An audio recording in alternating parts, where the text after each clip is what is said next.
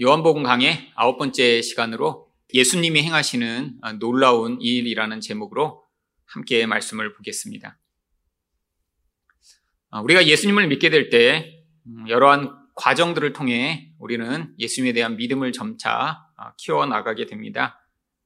오늘 본문에 핵심적으로 나오는 예수님이 제자 중에 한 사람인 나다나엘도 그렇습니다. 예수님을 만나기 전에는 예수님에 대해 회의적인 마음을 가지고 있었지만 그와의 관계를 통해 점차 믿음을 얻게 되죠. 이 나다나엘의 이야기를 통해 예수님이 어떤 놀라운 일들을 행하고 계신지를 우리가 함께 살펴보고자 하는데요. 첫 번째로 예수님은 어떤 놀라운 일을 행하시나요? 사람의 마음을 꿰뚫어 보십니다. 43절 말씀입니다. 이튿날 예수께서 갈릴리로 나가려 하시다가 빌립을 만나 이르시되 나를 따르라 하시니 예수님이 제자를 부르시는 과정은 크게 다른 사람이 예수님께 소개를 해서 이렇게 제자가 된 경우 아니면 예수님이 직접 제자로 부르신 경우 이렇게 두 가지로 나누어질 수 있을 것입니다. 세례 요한은 자기 원래 제자였던 안드레와 요한에게 예수님을 소개했죠. 그런데 여기 나와 있는 빌립이나 마테와 같은 경우에는 예수님이 직접 제자로 부르셨습니다. 그런데 왜 이 빌립과 같은 경우는 예수님이 그를 제자로 부르셨을까요? 45절을 보면 그 힌트가 나옵니다. 빌립이 나다네를 찾아 이르되 모세가 율법에 기록하였고 여러 선지자가 기록한 그 일을 우리가 만났으니 요셉의 아들 나사렛 예수니라. 이 빌립과 나다나엘은 아마 비슷한 사람이었던 것 같습니다. 근데 이들은 어떤 특징이 있나요?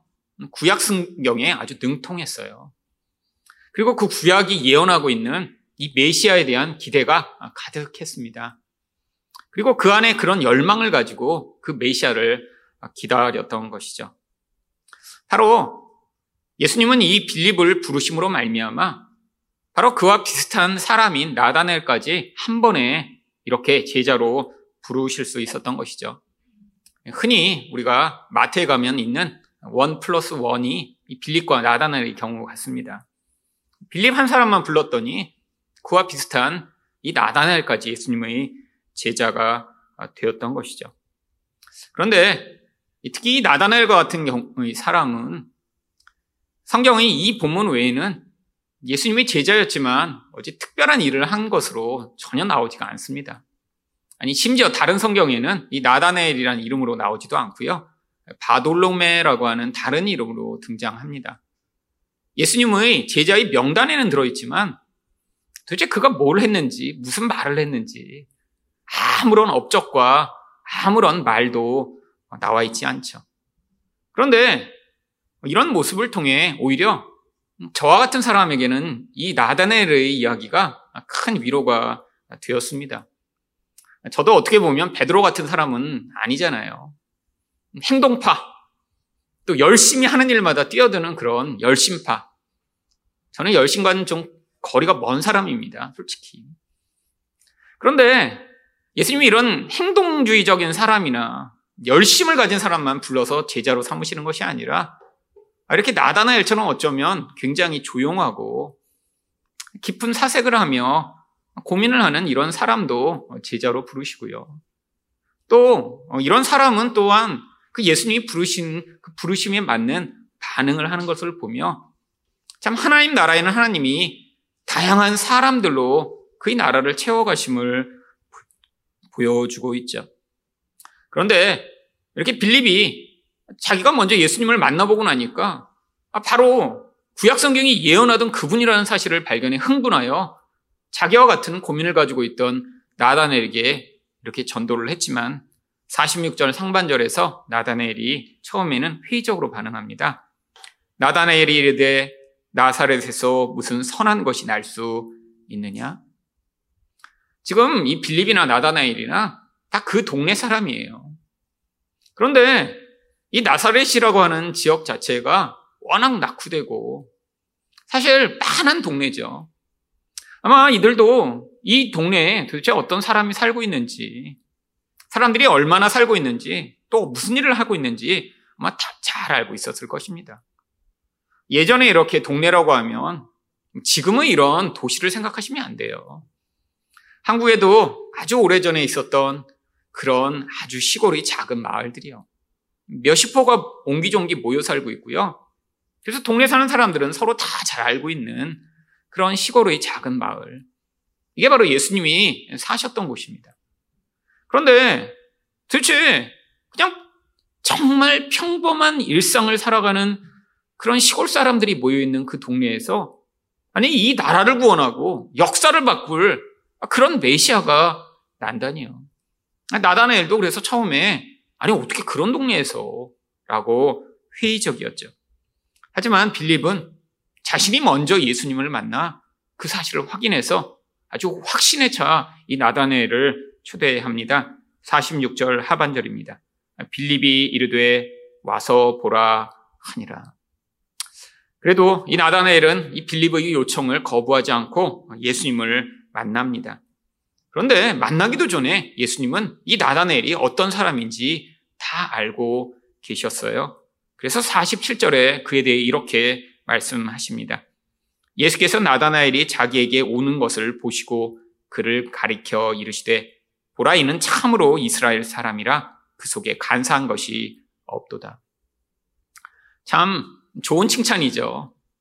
그런데 아니 예수님이 어떤 사람은 이렇게 조금 선하고 좋은 사람이라 그가 이렇게 제자로 오게 된 것을 기뻐하시며 이 말씀을 하신 것일까요? 아니 모든 사람은 다 죄인이라고 성경은 이야기하고 있는데 뜻주에 이 나다나엘을 향해서는 간사한 것이 없는 참 이스라엘 사람이라고 말씀하고 계신 것일까요? 여러분 이것은 한 사람이 가지고 있는 도덕적 특성이나 혹은 다른 사람보다 성숙한 모습을 이야기하는 것이 아닙니다.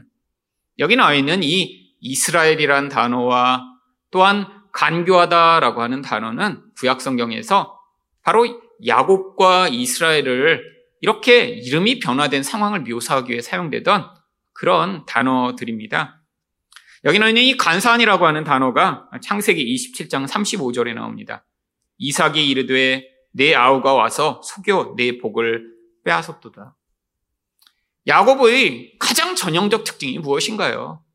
속이더라도 내 욕망을 채우고자 하는 이 열심이 가득한 모습이죠. 근데 이게 바로 인간의 본성이에요. 내 힘으로 내게 조금이라도 손해가 가지 않도록 열심히 경쟁하고 심지어는 간교한 꾀를 내서라도 남을 속여 나에게 이익을 취하고자 하는 이 마음이요. 여러분, 이건 어떤 나쁜 사람만 가지고 있는 마음인가요? 여기 있는 이 야곱은 굉장히 나쁜 놈이라 아니 이런 마음을 가지고 사나요? 아니에요. 모든 사람은 다 자기중심적입니다. 나에게 이익이 되는 한에 있어서는 최선을 다해 그 이익을 극대화하고자 하는 마음을 가지고 있는 게 그게 보편적이죠. 아, 누군가 조금 다른 사람보다 착하다라고 하는 건 이런 이기심이 하나도 없어서 착한 것이 아니라 두려움이 많아서 그런 거예요. 아, 내가 이렇게 내 이기심만 쳐면 다른 사람이 나를 볼 때 어떻게 생각할까? 이 사람은 당장의 그런 이익보다 나의 명예나 혹은 다른 사람의 인정을 훨씬 더 중요하게 여기기 때문에 아, 이런 당장의 물질적이거나 어떤 상황적 이익보다 나의 명예를 더 크게 생각하기 때문에 그런 선택을 하는 것이죠.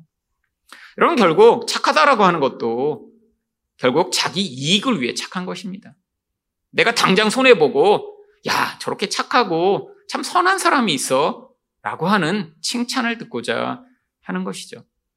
바로 여기 있는 이 간교한 속이는 모습이 인간의 본성입니다. 그런데 아니 이 본성이 하나님의 개입으로 말미암아 야곱의 인생 가운데 변화가 나타나기 시작해요. 바로 그 변화 이야기가 창세기 32장에 기록되어 있는데 거기서 하나님이 그 변화의 그 결과를 이름을 바꿔 주시는 것으로 보여주십니다. 창세기 32장 28절 보시면 그가 이르되 내 이름을 다시는 야곱이라 부를 것이 아니요 이스라엘이라 부를 것이니 이는 내가 하나님과 및 사람들과 겨루어 이겼음이니라.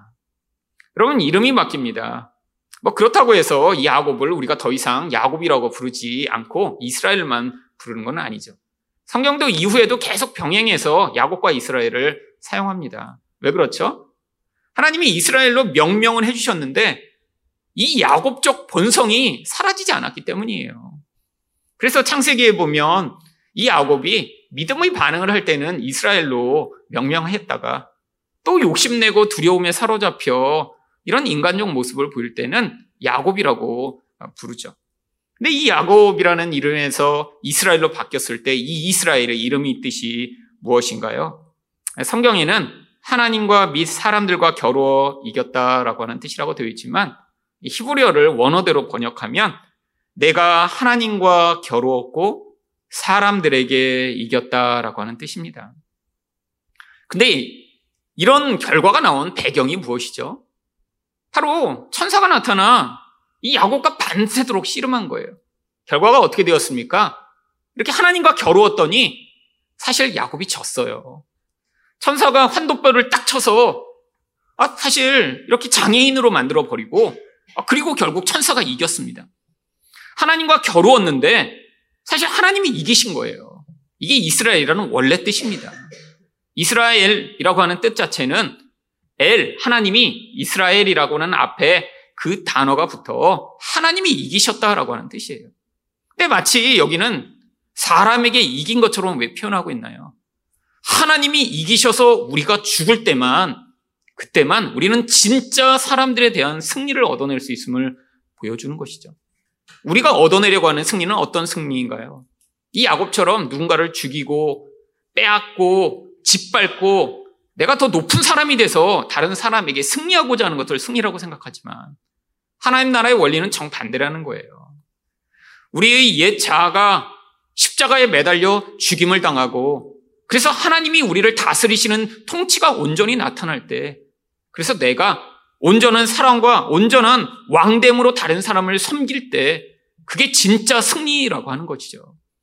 여러분 이렇게 이스라엘로 하나님이 이기심으로 말미암아 그런 진짜 승리를 소유하게 된 이 야곱이 그래서 나중에 자기 형 에서를 만나 어떻게 반응하나요?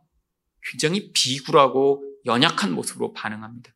형을 향해 일곱 번 절하며 형을 주님이라고 불러요. 평생의 라이벌이에요. 평생 서로 먹고 먹히며 경쟁하고 싸우던 존재예요. 근데 형이 원래 더 힘이 세니까 이 형이 이 야곱을 죽이고자 했고 그리고 그 원한으로 말미암아 400명의 군대를 이끌고 와서 멸절시키고자 찾아왔던 형이었는데 자기 동생이 그 앞에 무릎을 꿇고 절을 하며 자기를 주님이라고 부르는 것을 들으며 그 마음이 녹아 자기 동생을 안고 울기 시작합니다. 이게 성경이 이야기하는 승리라는 거예요. 여러분, 결국 하나님이 이기셔야 우리는 이 땅에서 승리할 수 있습니다. 그런데 어떻게 이 나나넬은 아니 이런 야곱의 모습을 벗어나 하나님이 승리하신 것 같은 이런 참 이스라엘의 모습으로 살아갈 수 있었던 것일까요? 바로 그가 이 메시아에 대한 열망을 간절하게 가지고 있음을 통해 그가 어떤 고난과 고통과 열망을 가지고 살았는지를 유추할 수 있습니다. 여러분, 이스라엘에 많은 사람들이 있었잖아요. 그런데 왜 예수님이 하필이면 그 중에 이런 빌립과 나다나엘 같은 사람을 자신의 제자로 부르셨을까요? 그 안에 메시아에 대한 열망이 너무 간절했기 때문입니다. 그런데 메시아에 대한 열망이 이런 간절한 사람들이 왜 그런 열망을 가지게 되었을까요? 도대체 자기 힘과 노력과 열망을 가지고는 아무것도 할 수 없다는 사실을 절실히 깨달았기 때문이죠. 여러분, 로마가 지배하고 그런 평민들의 삶은 정말 피폐한 그런 나라. 근데 그게 뭐 우리나라 일제시대처럼 몇십 년이 된 게 아니에요. 이스라엘이 나라를 잃어버린 지 벌써 몇백 년이 되었고 하나님이 개입은 없는 것 같은 상황입니다. 끊임없는 외세의 지배로 말미암아 고통하고 있는 그런 상황. 도대체 자기 나라는 이제 나라로서 스스로 일어나 이스라엘로의 정체성을 회복하는 것이 불가능한 상황이에요. 이건 한 개인이 아니 한 집단이 좀 힘을 가져서 어떻게 할 수 없는 상황이죠.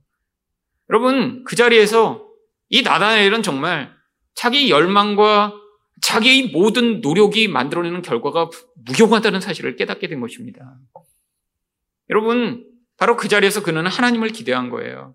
하나님이 개입하셔야 가능합니다. 하나님이 약속하신 메시아를 주셔야 가능합니다. 여러분, 이게 바로 하나님 앞에 복종한 자의 태도입니다. 아, 내가 싸우고 내가 승리하고, 아, 내가 그냥 내 미래를 바꾸기 위해 애쓰는 수준이 아니라, 그것을 벗어나 나의 인생과 더 결부된 더 큰 공동체의 그 모습들 가운데 이 절망적 상황은 나의 열망과 나의 열심으로는 불가능한 사실을 깨닫고 하나님 앞에 절대 복종한 자의 태도. 이게 바로 간교함을 벗어나 참 이스라엘로 가는 사람의 모습인 것이죠. 여러분, 이게 바로 지금 우리가 가져야 할 태도라고 생각합니다. 여러분, 여러분이 지금 뭐, 아, 내가 내 능력으로 내 인생을 잘 살고 있고, 아, 이렇게 살다가 나중에 은퇴해서, 아, 그냥 내가 벌어놓은 연금을 가지고 그냥 살다 죽으면 되겠지라고 생각하고 계시면 여러분은 큰 착각을 하고 있는 거예요. 여러분, 지금 이 개개인의 운명은 우리가 살고 있는 이 공동체와 별개로 생각할 수 없습니다. 여러분, 눈에 보이는 이 한국의 상황뿐 아니라 지금 대한민국은 심각한 영적 위기 가운데 서 있습니다. 여러분, 이 코로나로 말미암아 닥치고 있는 이 모든 위기 전조들이 지금 교회마다 다 나타나고 있어요. 여러분, 목회자들은 만날 때마다 앞으로 벌어질 일에 대한 엄청난 두려움들을 서로 토로합니다. 앞으로 10년 후에, 20년 후에 한국의 교회가 정말 얼마나 살아남을 수 있을까? 여러분, 이렇게 편안하게 예배드리고 자유를 누리는 것이 정말 계속 가능할까? 여러분, 앞으로 어떤 미래가 펼쳐질지 몰라요. 우리 자녀들이 이렇게 자연스럽게 교회에 나오게 되는 것, 이게 앞으로의 10년, 20년 후에는 아주 이상한 일이 될 수 있습니다. 여러분, 이게 한국이 처한 영적 상황이죠. 여러분, 이게 한 개인이 우리 집 아이들만 열심히 잘 가르치고 예수 믿도록 애를 쓰면 되는 문제인가요? 여러분, 저는 그렇지 않다고 생각합니다. 한계가 있어요, 한계가. 주변에서 계속 다른 영향력을 받잖아요. 이 사회적 압박, 세상에 가기만 하면 누릴 수 있는 그 많은 유혹거리들. 여러분, 가정 안에서 그래서 어떤 집은 이 모든 것을 다 차단하고자 몸부림치는 가정들이 있죠. 제가 아는 집도 아이들한테 벌써 중학교, 고등학교 가고 있는데 스마트폰을 끝까지 자기는 안 사주겠대요. 여러분, 근데 그 아이가 당할 스트레스와 고통은 생각하지 않고 부모 입장에서만 무조건 차단하는 거죠. 네, 아이가 무슨 대안학교를 다녀서 같이 공동체적으로 우리는 스마트폰을 사용하지 않는다라는 이런 환경이 있는 것이 아니라면 사실은 그냥 일반 학교에 다니고 있는데 무조건 스마트폰을 뺏는다고 다 답일까요? 아마 그 아이들은 부모를 미워하며 끊임없이 분노가 점점 마음 안에 증폭되고 있을 것입니다. 아마 이런 생각을 할 거예요. 내가 나중에 독립하기만 하면 다시는 우리 부모와 같은 삶을 살지는 않을 거야. 여러분, 이게 많은 전통교회에서 부모님들이 어떤 이런 어감만으로 자녀들을 반응했을 나타나는 결과입니다.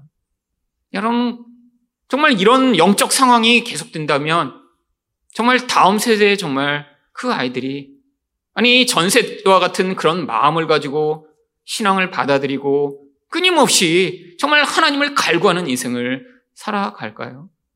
여러분 저는 정말 고민하고 있습니다. 여러분 근데 이게 한 개인, 한 교회가 열심히 하면 되는 문제인가요? 아니에요.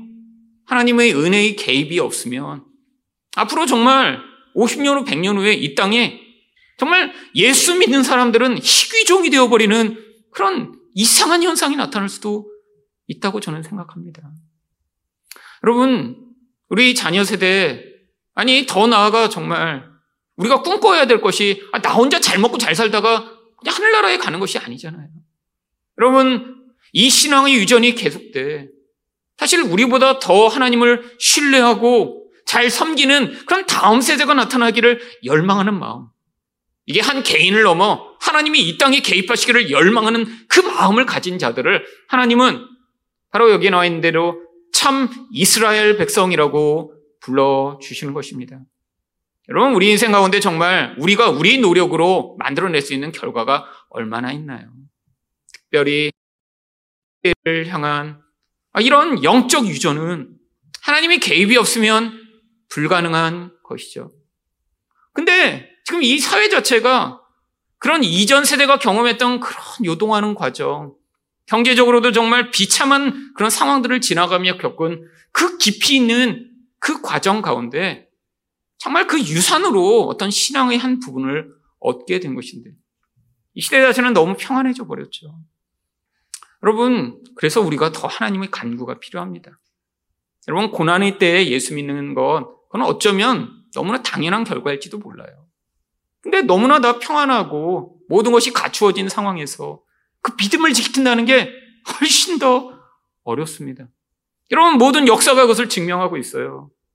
로마 때 박해가 심할 때는 카타콤에 숨어 들어가서까지 예수를 믿었고, 그때 신앙의 사람들이 나타났어요. 근데 언제 위기가 닥쳤죠? 로마의 국교화 되면서 이제 예수 믿는 것이 오히려 특권의 계층이 되면서 기독교가 몰락하기 시작했습니다. 여러분, 이게 한국의 상황 아닌가요? 여러분, 우리가 경제적으로 어렵고 나라가 혼란하고 소망이 없을 땐 함께 모여 기도하며 함께 하나님의 은혜를 구하는 일들이 아주 자연스러웠습니다. 여러분, 제가 대학생 때까지도 사실 이렇게 주말에 모여 기도하는 거 너무 자연스러웠죠. 보통 교회마다 금요 철회야 하면 9시, 10시 이렇게 시작해갖고 뭐 한두 시간 하고 끝나나요? 제가 다니던 교회는 새벽 4시까지 보통 했어요. 여러분, 근데 만약에 지금 제가 금요일 날 한 10시쯤 오셔서 우리 4시까지 같이 기도합시다 이러면 아마 제가 그렇게 막 그걸 강요하고 안 하면 교인도 안 된다고 그러고 막 그러면 아마 교회 떠나시는 분들 많을걸요? 그렇잖아요. 아니, 기도하자고 하는데 막 사람들이 막 반대하고 막 교회를 떠난다. 아, 요즘 그럴 것 같아요, 정말. 제가 만약에 이 금요초래를 이제 앞으로 매주 6시간에서 우리가 같이 기도하고 찬양하는 거 빠지시는 분들은 이제 뭐 이제 교회에서 이제 불이익을 주겠다고 하고 막 제가 막 그렇게 협박하고 옛날 목사님들처럼 막 나중에는 막 협박하다 안 들으면 지옥 갈 거라고 옛날 목사님도 막 그러셨어요. 기도도 안 한 인간이 교인이냐고. 그러면 막 협박하셨잖아요. 근데 옛날에는 그게 통했습니다. 여러분 이제 시대가 달라졌어요. 협박은 여러분 끝장입니다. 아니, 학교에서 선생님 말도 안 되는데 교회에서 목사가 얘기하는데 말을 듣겠어요? 그냥 개개인이 영성에 맡겨놨는데 이게 하향 평준화가 되고 있는 게 심각한 문제죠. 아, 옛날에는 그렇게 협박받고, 아, 그렇게 정말 야단치니까 와서 그렇게 기도라도 하다가 은혜도 받고 하나님을 만나는 일들이 있었는데, 이제는 개개인이 편안한 환경에서 그냥 개개인의 신앙을 추구하다, 이제는 하나님 대신에 넷플릭스가 더 사모되는 그런 세상이 되어버렸죠. 여러분, 이 나다엘이 이런 열망을 가지게 된 건 그가 개인적으로 처한 환경뿐 아니라 그 시대적 고통을 그가 다 껴안으며 하나님 앞에 해결책이 없어 울부짖다. 거기에서 이런 참 이스라엘의 사람으로 준비되었던 것이죠. 그때 예수님이 나다엘에게 뭐라고 말씀하시나요? 48절입니다. 나다엘이 이르되 어떻게 나를 아시나이까? 예수께서 대답하여 이르시되 빌립이 너를 부르기 전에 내가 무화과 나무 아래에 있을 때 보았노라. 예수님이 정말 미리부터 다 하셨어요. 아니 보자마자 너는 참 이스라엘 사람이라고 얘기했더니 아니 어떻게 저를 아세요? 저는 처음 뵀는데요. 그랬더니 네가 무화과 나무 아래에 있을 때 내가 너를 미리 보았다. 여러분 그냥 지나가다 이렇게 마치 보신 것처럼 이야기를 하십니다. 아니 그럴 수 있잖아요. 어떤 사람 이렇게 보다가 어 무화과 나무에 저 사람이 있네. 그런데 이런 한마디에 이 나다헬은 꼬꾸라져 버립니다. 이 한마디에 나다헬이 뭐라고 답을 하죠? 49절입니다. 나다헬이 대답하되 랍비어 당신은 하나님의 아들이시오 당신은 이스라엘의 임금이로소이다. 여러분 예수님을 메시아로 고백하는 거예요. 아니 무화과 나무 아래에 있다고 걸 봤다고 했는데 갑자기 어떻게 예수님을 메시아로 고백하죠? 예수님을 만나기 전에는 나사렛에서 어떻게 선한 것이 나올 수 있어? 말도 안 돼. 말도 안 돼. 아니 그랬던 사람이 예수님과 딱 두 마디 대화해보고 난 뒤에 무화과 나무 아래서 봤다 그러니까 갑자기 사람이 꼬꾸라지더니 당신은 하나님이십니다라고 고백을 해요. 그럼 바로 이 무화과 나무 아래에서 이 나다넬이 간절하게 하나님을 향해 간구하고 묵상하고 기대하고 열망했던 게 바로 메시아를 보내달라고 하는 간구였기 때문입니다. 여러분, 이 무화과나무는 흔히 당시에 사람들이 묵상하고 기도하던 장소였다라고 합니다. 여러분, 이 나단에도 열망이 컸던 사람이에요. 한편으로는 절망도 컸겠죠. 근데 그 절망을 그는 분노와 미움과 폭력으로 해결하지 않고 하나님 앞에 나아가 끊임없이 구약 성경의 약속을 붙들며 그 약속을 하나님 앞에 아뢰며 간구하던 사람이었던 것입니다. 여러분 거기서 하나님 이 나의 마음을 알고 계신가요? 내가 이렇게 절망하며 고통하고 있는 것 하나님 정말 알고 계신가요? 메시아만 보내주시면 이 상황이 해결될 수 있는데 하나님 메시아를 보내주세요라고 간구하던 그 깊은 간구를 바로 예수님이 아시고 그 이야기를 하신 거예요. 여러분 바로 그 자리에서 그가 하나님을 만난 것입니다. 여러분 이게 바로 놀라운 일이죠. 하지만 우리에 대한 놀라운 하나님의 약속이기도 한 것입니다. 어떤 약속이요? 우리 하나님은 우리의 이 깊은 간구와 이 깊은 절망을 다 알고 계시다는 것이요. 여러분, 하나님이 우리 인생 가운데 고난을 지날 때, 절망 가운데 있을 때, 하나님이 정말 외면하신 것 같은 때 아주 많이 있습니다. 여러분, 우리는 하나님의 임재를 감각으로 느끼기를 원하죠. 뭔가 기적이 일어나고 신비한 일이 일어나면, 와, 하나님이 함께 하시나 보다. 여러분, 내 일상을 살아가며 이런 기적이나 신비가 자주 일어나나요? 아닙니다. 자주 일어났으면 참 좋겠어요. 저도 이런 기적이 자주 일어나면 매주 설교하면서 이런 예화를 매주 해드리면 여러분도 훨씬 더 즐거우시기에 말씀을 들으실 거 아니에요. 여러분 기적이 잘 안 나타나요. 저도 기적을 많이 경험했지만 그 반이라는 게 손꼽힐 만한 거죠. 여러분 이게 우리 심각한 문제죠. 아니 저는 나름대로 놀라운 은혜를 받는 인생을 살았는데도 그렇게 손꼽힐 만한데 일반 사람들이 이런 놀라운 기적과 은혜를 자주 경험하나요? 아니, 한 번도 경험하지 못하는 경우도 아주 많이 있습니다. 하지만 성경이 우리에게 이 메시지를 통해 말씀하시고자 하는 게 무엇인가요?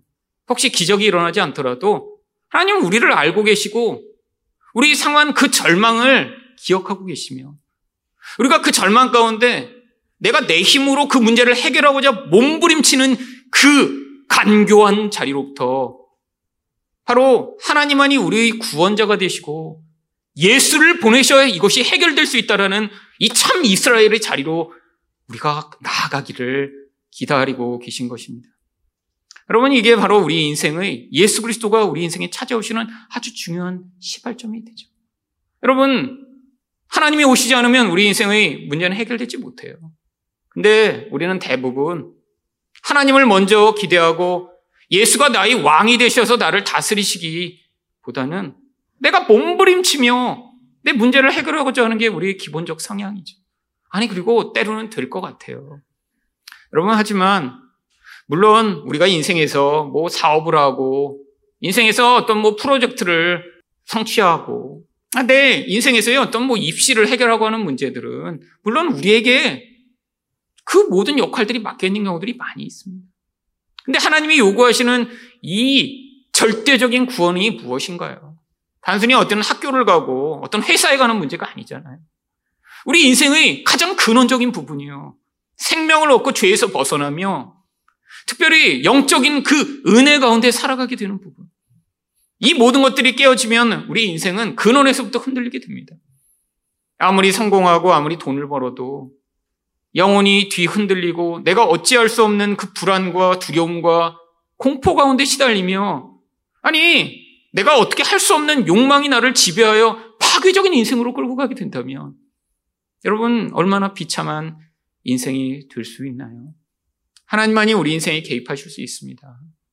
여러분 부모가 자녀에게 아무리 사랑으로 잘 가르쳐도 여러분 그 자녀의 영혼을 부모는 책임질 수가 없어요. 아무리 좋은 것을 주고 아무리 정말 자녀에게 최선의 교육을 해도 나중에 그 자녀가 나는 하나님 믿기 싫어. 아, 나는 하나님과 관계없는 인생을 살 거야 라고 선택을 한다 그러면 여러분 그건 실패한 인생이죠. 여러분 물론 우리는 최선을 다해 아이들에게 복음을 가르치고 하나님은 살아계시다는 것을 믿게 해야죠. 여러분 근데 말이 얼마나 영향력이 있나요? 여러분 한 사람이 보이는 진짜 삶에 대한 태도와 반응이 다른 사람에게 영향력이 있는 것입니다. 여러분, 아무리 부모가 말로는 예수 믿어야지 라고 하는데 부모가 진짜 삶에서 믿고 있는 것은 예수가 아니라 돈이며 자기 힘이며 자기 능력이라는 사실을 자녀들은 다 알고 있어요. 여러분 부모가 아유 엄마 아빠는 사랑해 라고 말을 하는 거 자녀들이 그냥 그 말만 믿고 우리 부모는 정말 사랑하는구나 라고 알게 되나요? 아니에요. 자녀는 부모가 평소에 보이는 그 태도, 아, 평소에 서로 눈짓하고 반응하는 그 반응을 보며 부모가 진짜 사랑하고 있는지 거짓으로 반응하는지 다 알고 있습니다. 아니, 집에서는 그렇게 행세하는 것조차 쉽지 않죠. 여러분, 이게 영향력입니다. 여러분, 부모의 세대부터 아, 진짜 이 간교함의 자리로부터 하나님이 우리 모든 것들을 알고 계시고 진짜 절망의 자리에서 우리를 구원할 분은 예수 그리스도밖에 없다는 사실을 우리가 진짜 알게 되어요. 그 영향력이 우리를 넘어 우리 자녀의 세대, 아니 그 이후의 세대까지 영향을 미치게 되겠죠. 여러분 저는 교회가 조금 더 이젠 이런 우리 힘으로 우리 노력으로 무엇인가 만들어내는 그 노력의 그 모든 것들을 내려놓고 이제 하나님이 우리 인생과 교회 가운데 개입하시면 지 않으면 안 된다라고 하는 그 자리에 서야 된다라고 믿습니다. 여러분, 지금은 당장 우리가 느끼지 못할지 몰라도 앞으로 한국에 임할 이 모든 영적 기근의 시기에 정말로 모두가 예수 그리스도의 개입과 은혜를 사모하시는 분들 되시기를 축원드립니다. 두 번째로 예수님은 어떤 놀라운 일을 행하시나요? 50절입니다. 예수께서 대답하여 이르시되 내가 너를 무화과 나무 아래에서 보았다 함으로 믿느냐? 이보다 더 큰 일을 보리라. 이 나다나엘에게는 지금 예수님이 자신을 알고 계시다는 사실을 말씀하신 것만 해도 너무너무 놀랐어요. 근데 예수님은 어때요? 더 큰 일들을 보게 될 것이다 라고 말씀하십니다. 여러분 한글 성경에는 단수처럼 되어 있지만 복수로 되어 있어요. 더 큰 일들을 보게 될 거래요. 도대체 어떤 더 큰 일들을 보게 되죠? 그럼 바로 요한복음 2장부터 나오는 아니 이 나다엘이 예수님과 3년이나 함께하며 경험하게 되는 예수님이 하나님이시라는 사실을 보여주게 되는 그 수없이 많은 기적과 예수님의 행적들을 이야기하는 것이죠. 여러분 예수님이 단순히 병을 고쳐주시고 예수님이 단순히 기적을 행하신 것이 아니에요. 그 예수가 하나님이심을 보여주고 구약이 약속하던 메시아임을 보여주기 위해 그 모든 것들을 보여준 것입니다. 그냥 불쌍하니까 병 고쳐주고, 아, 그냥 폭풍과 이니까 바다를 잠잠케 한 것이 아니에요. 그 모든 것이 구약에서 약속된 이제 하나님이 오시면 바다를 짓밟으실 것이다. 메시아가 오시면 이 세상의 환화와 소요를 잠잠케 하실 것이다. 라고 하는 그 약속들을 이루시고, 이제 메시아가 오시면 눈이 먼 자들이 눈을 떠 영적 세계를 보게 하여 주실 것이며 귀가 막혀 듣지 못하던 자들의 귀를 열어 하나님이 말씀을 듣고 회개할 수 있도록 해 주실 것이다라는 그 약속을 이루어 주신 것이죠. 이게 바로 여기 나와 있는 놀라운 일들, 큰 일들인 것입니다. 그런데 이것보다 더 놀라운 일이 있대요. 그게 바로 51절이다. 또 이르시되 진실로 진실로 너희에게 이르노니 하늘이 열리고 하나님의 사자들이 인자 위에 오르락 내리락 하는 것을 보리라. 이게 이 큰 일, 놀라운 일들 가운데 가장 놀라운 일들. 하늘이 열리고 정말 천사들이 왔다 갔다 하는 걸 보게 되는 것. 이게 도대체 무엇이길래 이런 놀라운 일인가요? 바로 이 말씀도 구약에서 야고보의 그런 과정 가운데 나타났던 에피소드를 예수님이 가져오신 것입니다. 구약에서 바로 이렇게 하늘이 열리고 천사들이 왔다 갔다 했던 일이 야고보의 인생 가운데 언제 일어났나요? 창세기 28장 12절을 보시면 꿈에 본즉 사닥다리가 땅 위에 서 있는데 그 꼭대기가 하늘에 닿았고 또 본즉 하나님의 사자들이 그 위에서 오르락 내리락 하고 여러분 왜 야고보에게 이런 환상을 보여주신 것일까요? 도대체 이게 무슨 의미인가요? 여러분 하늘은 하나님이 계신 곳이며 바로 그 하늘이 열렸다라고 하는 것은 하나님이 계신 곳으로부터 하늘의 축복과 은혜가 부어짐을 이야기하는 것입니다. 천사들이 왜 왔다 갔다 하죠? 바로 이 하늘의 복을 이 땅에 전달하기 위해 지금 시종이 돼서 거기서 그 복을 전달하고 있는 거예요. 마치 짐꾼들이 짐을 내리듯 하늘의 복을 이 땅에 전달하고 있음을 이 야곱에게 보여주신 거예요. 이 환상 이후에 그래서 하나님이 야곱에게 무슨 약속을 하시죠? 야곱을 축복하고 내가 함께 하겠다라고 하는 약속을 주십니다. 여러분, 구약에서 하늘이라는 것은 결국 그 하늘이 열려야지만 인간은 살 수 있음을 보여주는 생명의 통로이며 축복의 통로였던 거예요. 여러분, 그래서 말라기 3장 10절에 이런 말씀이 나오는 것입니다. 만군의 여호와가 이르노라 너희 온전한 11조를 창고에 들여 나의 집에 양식이 있게 하고 그것으로 나를 시험하여 내가 하늘 문을 열고 너에게 복을 쌓을 것이 없도록 붙지 아니하나 보라. 여러분, 이거 옛날 전통교회에서 사실 11조 내라고 꼭 하실 때 꼭 선택하던 본문이었습니다. 그렇잖아요. 여러분, 전통교회에서 11조 안 내면 어떻게 돼요? 그러면 지금 하늘문이 닫혀서 복이 안 내리는 거죠. 근데 대부분 사람들은 두려움이 있기 때문에 아, 내가 이렇게 11조 안 내서 이렇게 내가 지금 저주를 받고 있나? 이런 생각을 흔히 마음속으로 깊이 하고 있다가 목사님이 지금 이렇게 하늘문을 열고 복을 내리셔야 되는데 11조 안에서 이렇다고 하면 이제 두려워서 또 하게 되죠. 여러분 근데 이건 그 얘기가 아닙니다. 지금 말라기는 왜 이스라엘 백성들이 이렇게 저주를 받아 나라가 망하고 고통하고 있는지를 이야기하는 그런 내용이에요. 단순한 11조가 아니라 이스라엘 백성들은 하나님의 율법 자체를 다 소리하기 시작했습니다. 근데 그 중에 다른 거는 하나님이 말씀하시면, 에 그래도 우리 했는데요. 만약에 하나님이 내 부모를 공경하라. 근데 왜 이 율법을 안 지켜 그러면 아유 제가 무슨 안 공경했어요. 공경하죠. 아, 사람마다 기준이 다 다를 거 아니에요. 그러면 누가 저보고 부모님을 공경하냐 그러면 저도 제 나름대로 공경합니다. 근데 구체적으로 물어보면 조금 어렵죠. 매일 아침 저녁으로 전화 드리고 계신가요? 아, 그럼 전화 안 드리거든요. 그렇게. 그러면 공경하지 않는 거죠. 그럼 사람마다 기준도 다르고 그냥 일반적으로 물어보면 얼마든지 답할 수 있습니다. 왜 하나님을 사랑하고 했는데 사랑하지 않아? 아, 저 사랑해요. 얼마든지 답할 수 있죠. 근데 이런 구체적인 거는 안 하고 있으니까 딱 표가 나는 거예요. 이스라엘 백성들이 당시에 율법이 완전히 다 깨졌어요. 종교 시스템도 다 깨져버렸어요. 더 이상 11조 안 해도 되는 거예요. 그러니까 아무도 안 했습니다. 그러니까 하나님이 딱 지적하시기 가장 좋은 거였죠. 뭐예요? 바로 이 율법이라는 것은 무엇을 위해 주신 거죠?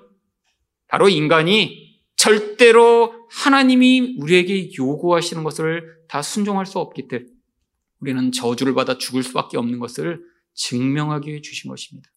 이게 말락이에요. 인간은 절대로 하나님의 뜻을 행하지 못하기 때문에 결국 우리는 다 저주받아 죽일 수밖에 없는 자들이에요. 하늘이 막혀버린 거예요. 하나님이 절대로 하늘을 열고 우리에게 복을 주실 수 없는 상황이 되어버린 거예요. 여러분, 그래서 예수님이 오신 것입니다. 우리는 모든 율법을 항상 행할 수 없게 우리를 대신하여 율법의 저주를 받고 예수님이 십자가에 죽으심으로 말미암아 이제 하나님이 하늘문을 열어 우리에게 이 복을 다시 내릴 수 있으시도록 예수님이 오신 것이죠. 이게 예수님이 말씀하신 가장 놀라운 일입니다. 여러분, 이게 가장 놀라운 것인데 아직도 이 하늘의 복 말고 다른 것들을 구하는 사람들 굉장히 많죠. 여러분, 근데 이 복이 도대체 무엇으로 오나요? 바로 하늘로부터 내리는 이 축복의 실체가 성령이신 것입니다. 그래서 누가복음 11장 13절에서 예수님이 이렇게 말씀하세요. 너희가 악할지라도 좋은 것을 자녀에게 줄줄 알거든. 하물며 너희 하늘 아버지께서 구하는 자에게 성령을 주시지 않겠느냐? 하나님이 주실 수 있는 가장 좋은 것이 성령인데 그게 바로 하늘이 열려서 우리에게 내리게 되는 하늘의 축복이라고 하는 것이죠. 이 축복이 언제 내렸나요? 바로 오순절 사건을 기록하고 있는 사도행전 2장 2절부터 4절을 보시면 호련히 하늘로부터 급하고 강한 바람 같은 소리가 있어 그들이 앉은 온 집에 가득하며 마치 불의 혀처럼 갈라지는 것들이 그들에게 보여 각 사람 위에 하나씩 임하여 있더니 그들이 다 성령의 충만함을 받고. 일부러 이때 한 번만 이제 처음으로 하늘이 열려 하늘에서 이 복이 부어지고 있는 그 현장이기 때문에 사람들이 그걸 눈으로 보고 귀로 들을 수 있도록 딱 한 번만 불의 혀 같은 것이 사람에게 내리고 바람 소리가 나도록 하신 거예요. 이후로는 이럴 필요가 없습니다. 이제 하늘이 열려버렸어요. 그래서 요한계시록에서는 이제 하늘을 뭐라고 얘기하나요? 열린 하늘이라고 이야기합니다. 하나님이 예수 그리스도로 말미암아 이제 인간에게 저주가 아니라 이 성령을 부으실 수 있는 하늘을 열어놓으시고 바로 예수 그리스도를 하나님으로 나의 인생의 진짜 해결자로 간구하는 참 이스라엘 백성마다 성령을 주시는 것입니다. 여러분, 바로 이 성령이 오셔야 우리는 살아납니다. 여러분, 왜 우리가 부활주의를 기념하나요? 우리는 원래 죽은 자였기 때문이죠. 근데 죽은 자여서 바로 그냥 죽어버리면 괜찮은데 그 죽음의 결과를 인생 내내 풍기며 살아갑니다. 마치 시체처럼요. 여러분, 시체는 정말 썩은 냄새를 풍기죠. 여러분, 시체 냄새 맡아보신 적 있나요? 사람 시체가 아니더라도 여러분, 쥐 한 마리만 죽어도 정말 냄새가 장난 아닙니다. 그 죽음이 가져오는 그, 그 영향력. 여러분, 사람은 영이 죽었기 때문에 어떤 영향력을 미치죠? 분노와 미움과 욕망과 파괴와 절망과 우울과 모든 더러운 것들을 끊임없이 뿜어내며 살잖아요. 여러분, 여러분 자신도, 여러분이 만나는 사람들도, 여러분, 바로 이 죽음의 냄새들을 풍기고 있지 않나요? 여러분, 저는 제가 만나본 많은 사람들, 아니, 그 사람보다 더 심한 죽음의 영향력이 제 안에 있음을 너무 많이 경험했습니다. 겉으로는 착한 척, 예수 잘 믿는 척 살아가고 있지만, 영혼 안에는 그 두려움과 욕망이 만들어내는 그 더러운 결과들이 나를 고통하게 하고 다른 사람들에게 영향을 미치고, 그래서 누군가와 가까이 가기만 하면 그 죽음의 영향력이 서로에게 영향을 미쳐 정말 너무너무 지옥 같은 삶을 만들어내는. 여러분, 바로 예수의 생명이 필요합니다. 여러분, 근데 누구누구만 이런 생명을 누릴 수 있죠? 바로 이 나다나엘처럼, 아니, 이 간교함으로 내 힘으로 인생을 살아가는 그 자리에서 내려와. 하나님 이 문제는 우리 하나님만이 해결해 주실 수 있습니다. 예수 그리스도가 오셔야 가능합니다. 그럼 바로 이런 갈망으로 그 성령을 받아들이는 자들에게만 하나님이 그 인생 가운데 지금 찾아오셔서 이 생명의 영향력, 부활의 기쁨을 누리게 하시는 것이죠. 여러분, 물론 우리가 한 번의 마음이 변해 성령이 한 번에 충만하게 되고 한 번에 그런 놀라운 생명과 복을 누리게 된다면 얼마나 좋을까요? 근데 인생 내내 우리가 과정을 지나가게 되어 있습니다. 때로는 이런 나의 간교함을 인정하고 내려놓는 과정이 길고 긴 것처럼 느껴지는 때가 있죠. 어쩌면 그 절망과 좌절을 오랫동안 경험하는 과정이 있죠. 제 인생 가운데도 그 과정이 바로 20대부터 40대까지의 약 20년이었어요. 20년.